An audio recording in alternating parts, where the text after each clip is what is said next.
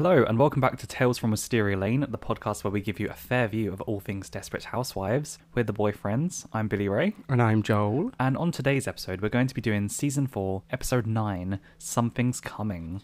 Now, if you're new here, we take it in turns so that one of us will lead the episode and one of us will do the trivia. This would be an interesting case if you're new as well, because we're not doing this episode the same way that we normally do. So we're not going to go through every single scene one at a time. We're going to just do our thing here. Yeah. And I'm excited because I'm leading the episode and it's the disaster episode. Right? I think last season was Bang. Last season Yeah. was Bang. So basically, it's it's like an event episode. yeah. So Joel is going to be giving us his trivia and fun facts. Do you have anything to start us off? As always, uh, this episode was written by John Pardee and Joey Murphy and directed by David Grossman. The episode aired on December 2nd, 2007 in the United States and is widely considered among the show's best episodes. Yeah, I agree. Uh, so the title of the episode, Something's Coming, comes from the title of a song from the musical West Side Story. It's quite a good song as well, actually. I don't know the words, but I know of the song. And the international titles are as follows. So the Finnish is A Twister, the French is Life Hangs by a Thread,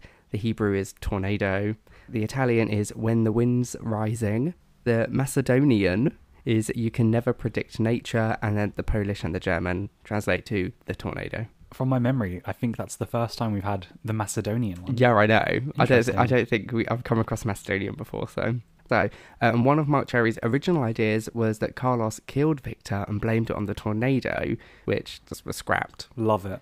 As I said, this episode aired on the second of December, two thousand seven. So, what happened on this day, other than obviously the airing of possibly one of the best Desperate Housewives episodes ever? Frankly, with this episode, anything else is irrelevant to me, but entertain me. What So- happened on this day? On this day, Russian President Vladimir Putin's United Russia Party wins the election with 62.8% of the votes. Oh, boo. So it was a disaster in real life as well. It was, it was. Parents were getting ready for Christmas at this time of the year, and the number one present for children was Iggle Piggle from In the Night Garden. Oh, okay. Not Radioactive Man or. No, but What's the were... one from Jingle All the Way? Oh, uh, it's Turbo Time, Turbo, Turbo Man. Turbo Man, or Something something, like that. Yeah, uh, but they were also buying presents such as the board game for Are You Smarter Than a Ten Year Old, Annabelle the doll, but not the horror Annabelle, like a, an actual doll Annabelle, a Barbie MP3 player, and for us UK people, the Dalek Sec Doctor Who mask. Oh. You know, the one oh, where he turns into a human and it has like the tentacles on the sides. Who would want that? No idea. That's like an early Halloween present, if anything. Yeah. So the Billboard Top 100 for the US anyway was dominated with Alicia Keys' No One. And obviously we're on the run up to the Christmas number one for this year. So the Christmas number one for this year for the UK anyway was Leon Jackson's When You Believe because he won the X Factor that year. Yeah. Poor old Leon, I don't think anybody ever heard from him since. um, Enchanted was the top movie, which was a great movie. Gamers are playing titles such as Tom Clancy's Splinter Cell, Battlefield 2142, Halo 3, and Rock Band. Oh, but Splinter Cell. A Mm. little bit of Metal Gear Solid competition. Yeah, and children and teenagers were currently watching shows such as SpongeBob, obviously, Danny Phantom, The Sweet Life of Zack and Cody, The Mickey Mouse Clubhouse, and popular toys were the PlayStation 3 and the Nintendo Wii and the iPod Touch. Oh, the PS3. Damn, it was that long ago.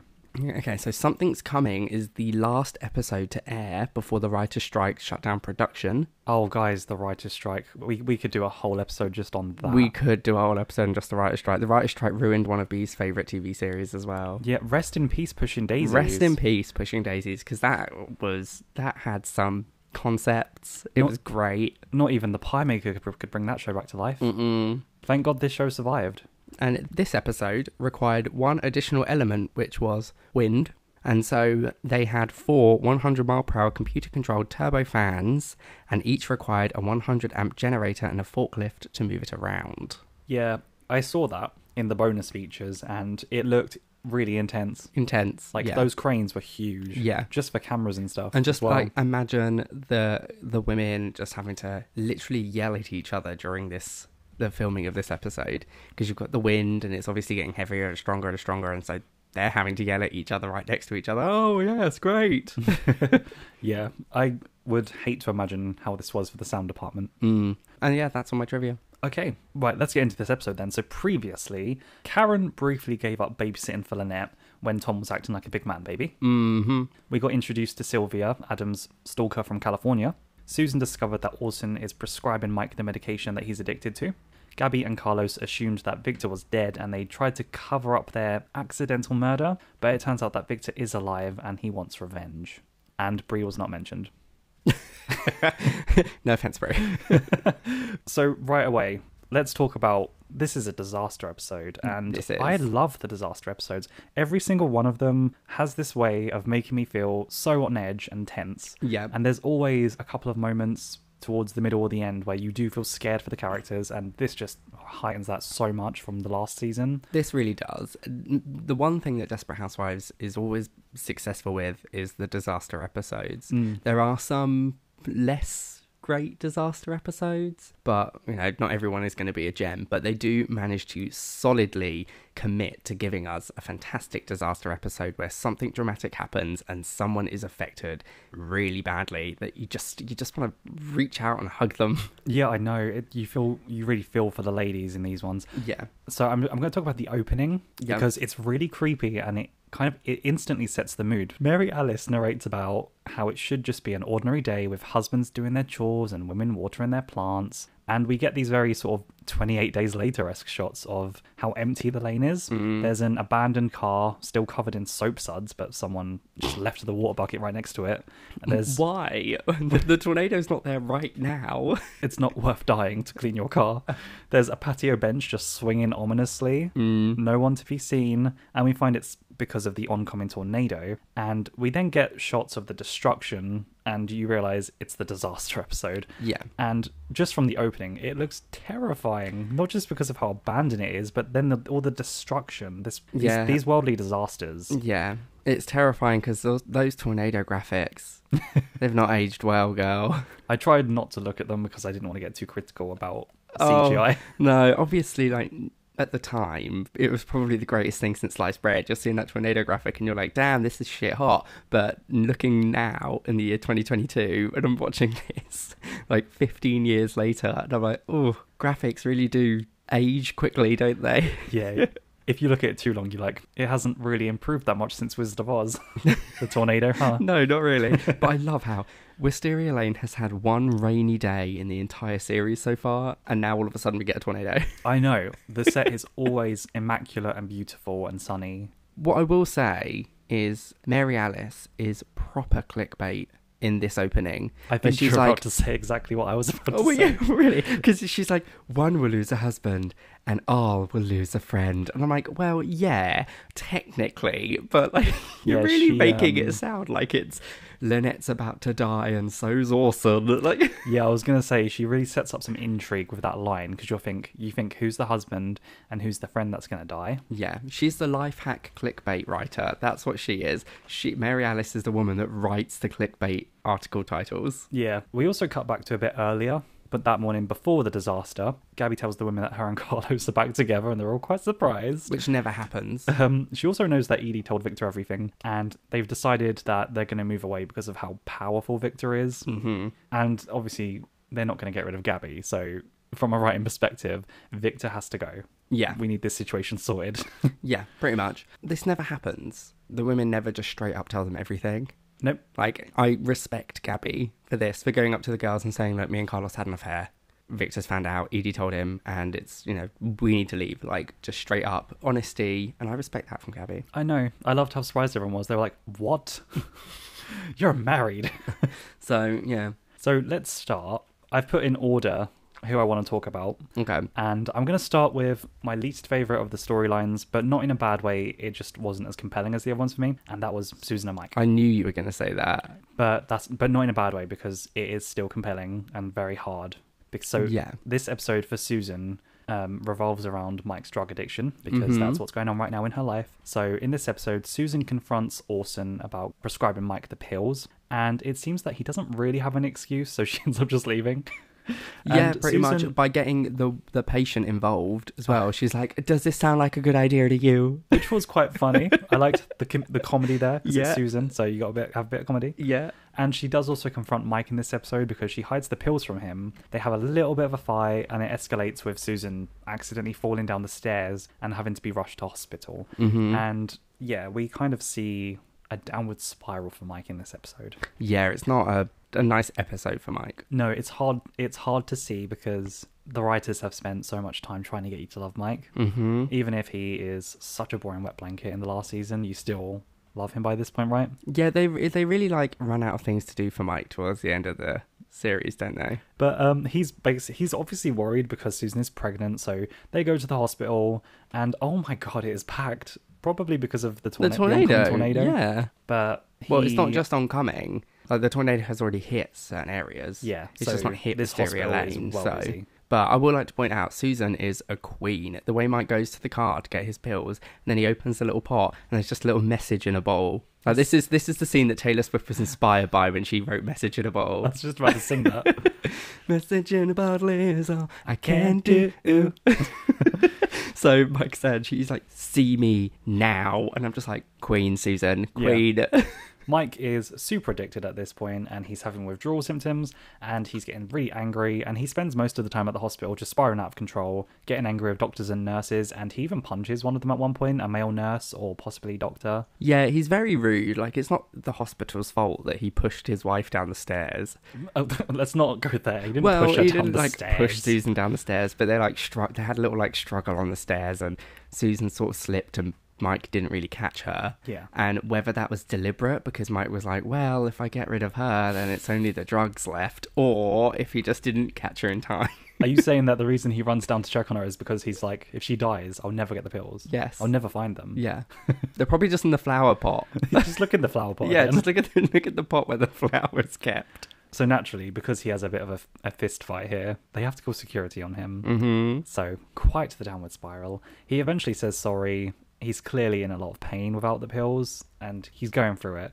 And Susan even talks about rehab while he's handcuffed to a chair. It's just so sad. It is really sad, and I really loved that scene where Mike was like, "Oh well, I, j- I just need to get through this," and then Susan gets the pills from the, the nurse. She comes back, she was like, "The doctor told me to give you these," and then Mike's like, "Can I have one?" oh my god. And I'm just like, Susan's "Really, bitch? Really, bitch? We're going down this. Yeah, that- going Susan, down this Susan route." gets painkillers because she's all she's done is sprained her ankle. Thank God, Yeah. the baby's fine, and he's just like, "Do you, want, do you want to give me some some of those painkillers right there?" Yeah. Just the fact that Susan has to sit there and say, no, you are going to rehab, otherwise I will take this baby and I will leave you. There's no, maybe in a little while, oh yeah, sure, I just, just give me one now to tide me over. It's been such a long time, blah, blah, blah.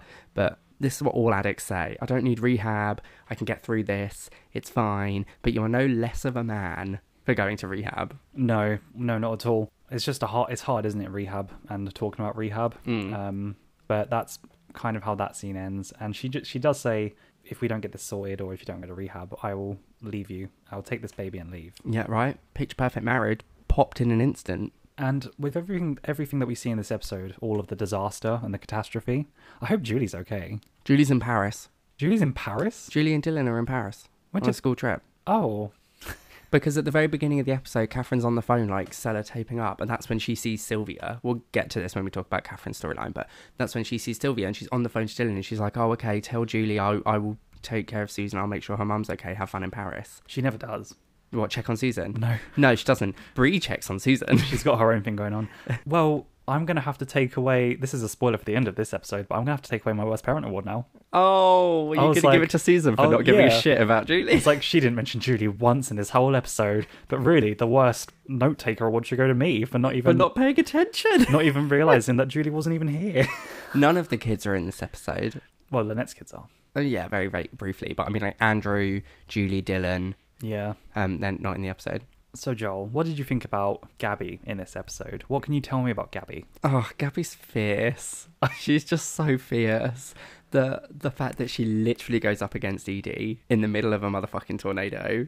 Yeah, we need to talk about how problematic everyone is in this episode, how messy they are. oh, Everyone's let's just get into a fight in the middle of a tornado. yeah, every, everyone's a mess in this episode. It's like everyone's panicking about the tornado, but at the same time, they only really pay attention to the tornado when it suits them. Yeah, no one is just like, let's just stay in this room. Everyone's got to be mm. out in the tornado at some point. yeah. My very first note is Gabby is funny in this episode. She is absolutely hilarious. You're thinking of when she kicks Edie into the little hole and she's like, move your ass or something, aren't you? yeah, although right away, Carlos tells her to just pack the essentials because they're running away, and she's got two suitcases, one of which has a boa. If you're not taking me somewhere with a boa, then I don't think I want to go.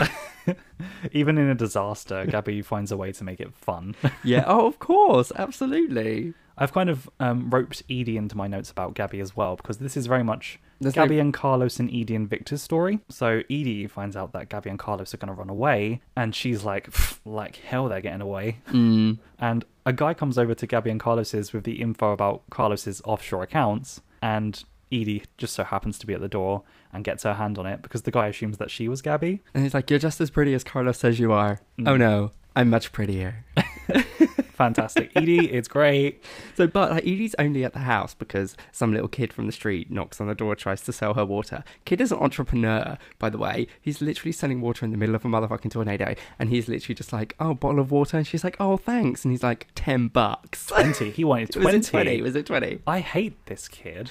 Entrepreneur why? right there. Rewind to like two years ago. We're in a pandemic. It's complete lockdown, and people are selling toilet roll for how much money online? Oh yeah, ridiculous. That's this kid. That's Yeah. what this kid does in the modern day. But I don't blame Edie for being angry for finding out about all of this through a kid. Yeah. just a random neighborhood kid. But yeah, so Edie, like B says, ends up getting her hands on the paperwork, and the dude literally says, "I've washed my hands of this. This is the only copy. Do not lose it." And she stood there holding it. And then, what I would like to actually point out, which really sort of aggravated me actually, so Do tell. she opens the folder, the paper folder. By the way, it's not even plastic. It's like a little paper leaflet kind of folder thing in the middle of a tornado.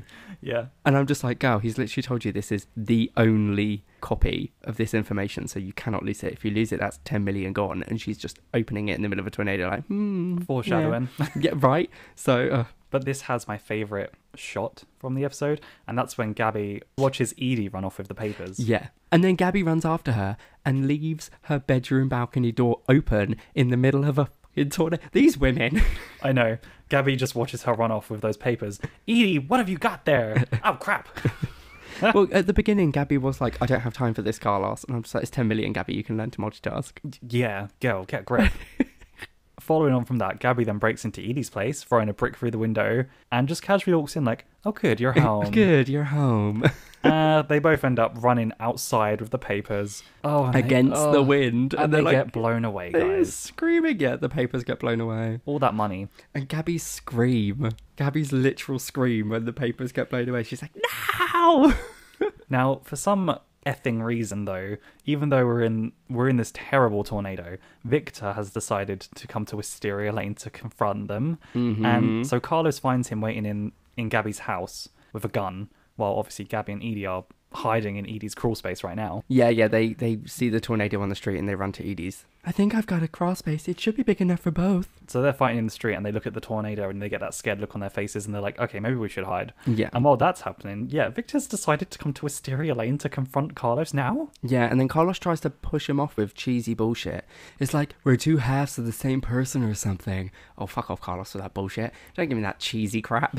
And then Victor goes to shoot Carlos and misses at point blank range. yeah, right, literally right, pretty much right in front of him. Carlos is lucky Victor's a bad shot. He's a couple of meters away. Yeah. This is why you have to leave the dirty work to your thugs, Victor. Yeah. You, I mean, he probably thought, you know what, this is personal. I'm going to kill this guy. But seriously, man, he was right there. You had him. And then we have the manliest scene ever as the two men decide to fist fight in the streets. Li- literally have a fist fight in the middle of a tornado and like you've got all of the um Guys. the special effects that are like destroying everything on the street like things are hitting stuff so um absolutely love catherine's mailbox by the way because it's just a miniature version of her house. Absolutely love that. I want that. And also note Robin lee's fountain gets destroyed. Yes, I didn't notice that. I noticed that. I was like thank god that fountain got destroyed.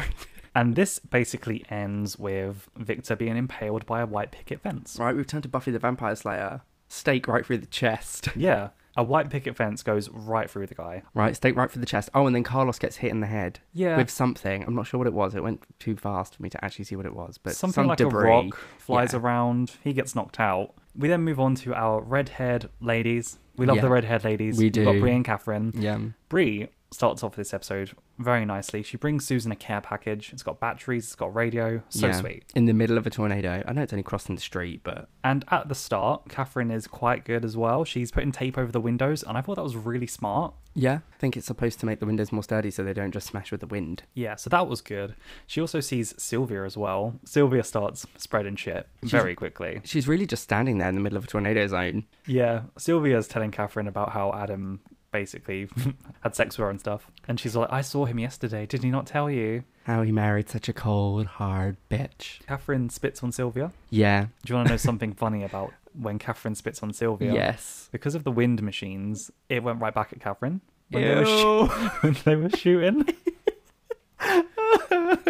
Amazing. which I thought was hilarious. It, it made me think of that scene where Bart and Lisa are on that spinning ride. Oh, yeah, and they're they're trying to spit at each other, but it just keeps going back. It keeps hitting then Milhouse. Milhouse. Bree seems to believe Sylvia's side of the story at first until Sylvia kind of goes a bit nuts and throws a cookie across the room. Oh, Yeah, we've actually got a clip about this as well, which I'm just going to play now. Well, they seem content. Well, they're not. Was just an observation. Yeah, a stupid one. Okay. this has been lovely. We really should um, do it again sometime. You think I'm making this up? We were lovers. I can prove it. He has a snake tattoo on his right shoulder. I licked it. Be that as it may, I really think you should go now. No one believes me. She has you all brainwashed.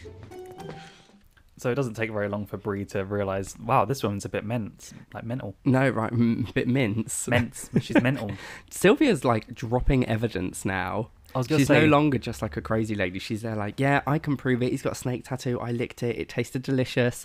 Absolutely loved it. And that is important. yeah. The snake tattoo is important, guys. Yeah. She then goes and runs off into Bree's bathroom because she's all upset because no one believes that she ever got with Adam. This is why you don't invite strangers into your home. But Bree and Catherine actually seem to come together in this episode. And when Catherine tells Bree the story, and she's like, I would have spat on her too. Yeah, they had like a little sort of bonding moment. That was nice. It was. It was really nice. Like Catherine's starting to open up, and she's turns to Bree and she's like, "Now you know my secret." And I'm like, "Girl, that's not your secret.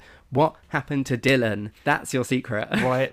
the season mystery is all about Dylan, not about what happened in Chicago. yeah, really. that's like that's a secondary. That's a secondary secret, and you're just using that secret to sort of hide the fact that you've got another secret. Because now you're like, "Oh, now everyone's know everyone knows my secret." Oops. And yeah, I think this is what starts blossoming Bree and Catherine's friendship, maybe. I think so. Yeah. And it all culminates in a really sad scene where Bree tells Catherine what Sylvia told her about Adam's tattoo, and Catherine realizes that Adam did actually cheat on her with Sylvia. Yeah. So it's kind of Adam's fault that they had to move away because he- Kind of. he did cheat on her with Sylvia, and Sylvia did um, sexual allegation charges towards him. Yeah. They lost loads of money, they lost their home and their friends, and they had to move all the way back to suburbia. Yeah, they settled, and Adam got the tattoo removed because Bree is just prejudiced apparently to people with tattoos. Yeah. You know, I, I'd noticed because tattoo people make me very uncomfortable. What doesn't make Bree very uncomfortable? Right? and then. it's lovely. Sorry, it's, it's so hard to talk about the next bit because it's so funny, guys. Sylvia's deaf. Uh, mm, Hilarious. mm. She eventually comes out of the bathroom. I don't know, maybe she got bored and she's just like, Adam, I get the message. I'm going to leave. I don't, I she's d- so yeah, she- delusional. She, just sort of leaves the room, but there's no reason as to why she would leave the room. She just leaves. In her head, she's so delusional. I think she thinks that Adam does love her. And so if she threatens to just leave, he'll come out. Mm. She opens the front door and the tornado just sweeps her away. and it was so. The funny. arms and legs flailing as she's Ah! dragged out. She's like, "Oh, I'm going." Oh, ah." She just disappears in the air, Mary Poppins style, when she gets rid of all the nannies. You know, could you imagine? That's such a scary thought, being just swept off like that off the ground. But so funny though, such a funny visual. Land somewhere else, and she's like, "I don't think we're in Fairview anymore." I will say it. The scene is heartbreaking when Catherine, Adam, Bree, and Orson are just stuck in that tiny room, and that's when Catherine finds out. Yeah, poor But Catherine. th- there's there's nothing you can do. You're just stuck there in that room.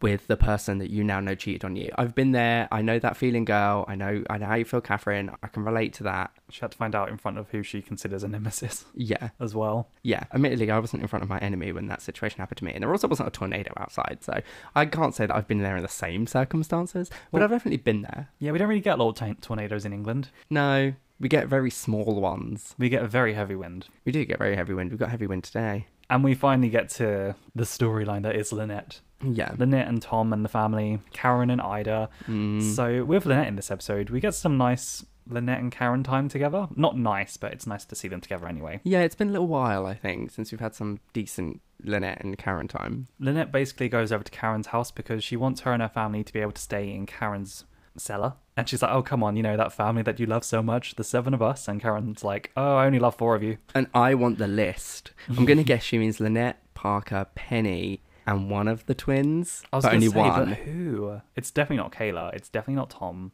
No, she's already established that she doesn't like Tom, and she's not going to like Kayla. So it will only be one of the twins. But Yeah, probably. Porter or, Porter or Preston. Which one? So they show up and they go into Karen's basement eventually after Karen says yes. And her and Ida instantly hate this.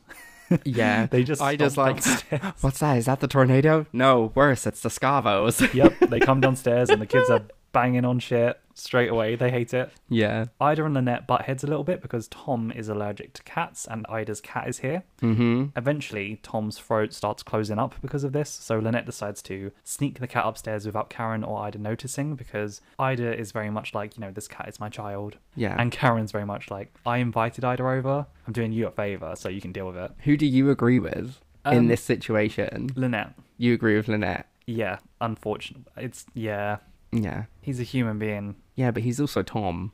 Is there no way we can just put the cat somewhere else? But it's too late to run upstairs and Well, it ask wasn't. someone It- else to take the cat. I mean, yeah, it was. It was too late. I mean, you could literally have ran across the road to Bree and been like, "Do you mind looking after the cat?" Lynette and Karen have a little bit of tension in this episode because Karen thinks that they're not actually friends and Lynette just kind of uses her.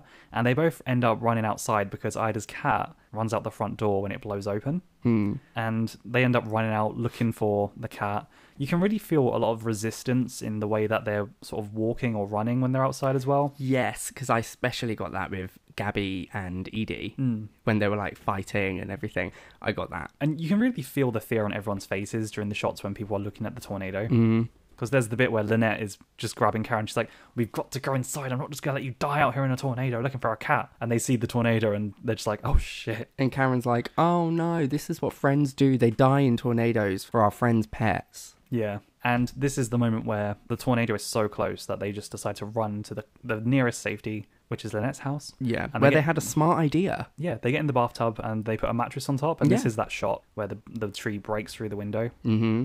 So, throughout this episode, we've had some funny moments, some sad moments, some tense moments. Mike's been on a downward spiral. There's drama, and it's gotten really scary at the end. Yeah, and now we're about to get an absolutely devo moment. Yeah, so everyone's in their hiding places. Destruction is happening. We cut to a little while later. We have a bit of a slow fade, and we have that ending. That ending. to me, is the most memorable ending of every episode in the whole season. chills like even just talking about it gives me chills but it makes me well up and just chills all over my body every single time i see it Yeah, this is the ending that I will I remember out of the whole series, not just the season actually, yeah as well as the very last episode, obviously. i will say before we get to the worst bit bree's house also got fucked up quite a bit Yeah, the roof. because like oh see uh, do you remember a couple of episodes ago or last episode right we were talking about why orson ends up at like Bree and orson end up at susan's house because of the roof Oh yeah. and i said i can't remember i remember the roof getting damaged and i don't remember how oh, so it's yeah. this roof well this so roof's getting Bree's fixed. rooftop being destroyed leads into a future storyline, guys. Yeah, and I'm guessing because Sylvia left the door open when she got sucked out of Bree's house, it really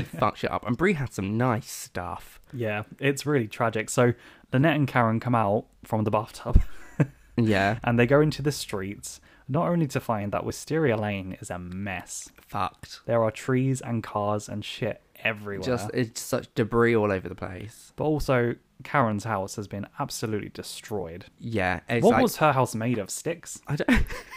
oh, huff and a puff and I'll blow your house down. Like everyone's Um, house is in a bit of disarray, Yeah. and Bree's house is worse because of the roof. But then, but Karen doesn't even have a house. And Susan's house is perfectly fine oh, of course, because it's Susan. because it's Susan. Um, so Karen's house is destroyed, and Lynette has this wail of a scream, this absolutely devastating scream, and it just leaves you on this cliffhanger because you just you she hear just her. she thinks her family's dead. you hear her calling for the kids. You hear her calling for Tom as we cut to the credits, and like the the primal, it's like a primal scream of of fear and terror. yeah, it was um gut wrenching. Yeah, Even Karen's kind of like running after her to get. Well, she's probably like my fucking house. she's like, "Shit, my house." but also the kids, Ida, Ida. um, Tom, I guess, the cat. yeah. yeah. oh. well, no, the cat wasn't even in the house. oh yeah. Oh my god, is the cat okay? Probably not. Oh my god.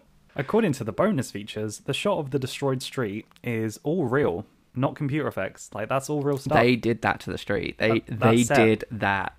my So- friend, I remember my friend going to um the set for Desperate Housewives when we were at school at Universal Studios, and I was so pissed off because I was like, "You're not even a fan. You're not even a fan of Desperate Housewives." Are you serious? You, you know, Oh, he wasn't a fan, and I was just like, "How fucking dare you come back and rub it in my face that you have been to the set and walked down those streets? I could point to you Edie's house, and you would be like, "Who's Edie?" That's so not cool. Yeah, no, it's, it's fucked up, man. It's fucked up.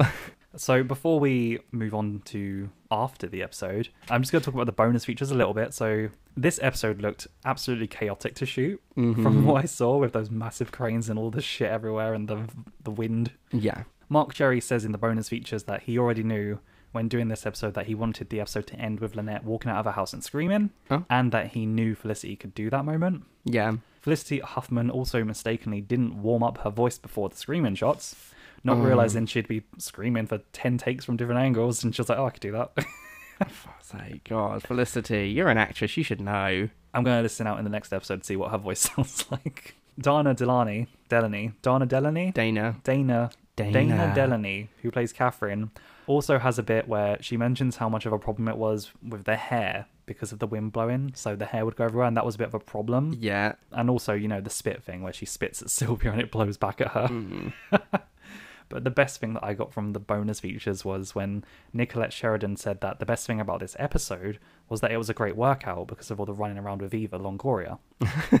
Yeah. So that was the end of the episode. We're now going to move on to Joel's pick for the gayest and straightest moments. So, Joel, what was the gayest moment of the episode? So I actually don't have a gayest moment. Oh, not even the boa? No, I just felt like that was too predictable, and that's that was. Uh, I don't really know very many gays that would wear a boa, but I just I when I was watching it, I didn't really find anything that really screamed gay. I will give props to Bree's tea set when she's serving Sylvia. Love that. Cute little tea set, absolutely loved it. And Sylvia certainly was up for the running with her desperation for Adam and the fact that she's going around licking his tattoos. Yeah, fair enough. But I just I don't think there was anything that deserved gay.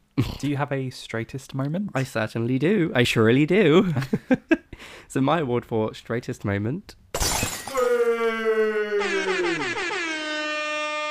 goes to Carlos and Victor for their fist fight in a tornado scene. So manly. You couldn't really get straighter than that. They're like, yeah, I've had a fist fight, but if you have a fist fight in a tornado, bro. Right, so manly. Next, we have the awards for best and worst parents. So, B, who do you have for the best parent of the episode? My award for Best parent of the episode. I don't really have one. So, you do not have a best or worst parent? I don't. I didn't really know what would apply in this episode. It's a disaster episode. You could give it to Ida for the cat, get mm. or Lynette for getting her kids to safety. I mean, you couldn't give it to Ida for the cat because she fucking let that cat go.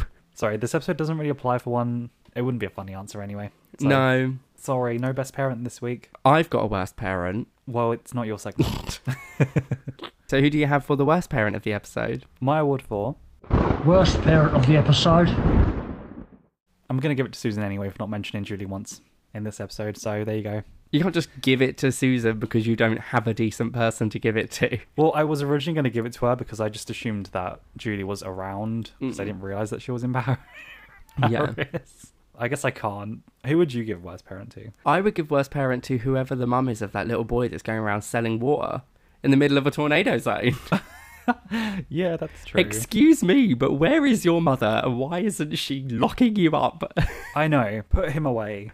he needs to be in safety. Yeah. I would give it to that woman. Not that we've ever met her. I think that's fair. And well, there you go, guys. That's where the episode ends. That was season four, episode nine. Something's coming. Quite a good episode, you know. Yeah, very good. I would say it was a very strong episode. If anyone wants to send us in some comments, queries, questions, theories, where can they do that? You can contact us on Instagram at Boyfriends Review, and you can contact us on Twitter at BFS Review. Our email address is boyfriendsreview at outlook.com, and our artwork is done by Louis, who you can find on Instagram at DocRedMonkDesign, and there's also a link to his Etsy page. So we'll see you next week with Season 4, Episode 10, Welcome to Kanagwa. Kanagwa. Yes, we will see you then, guys. See you later. Bye. Bye. Thank you.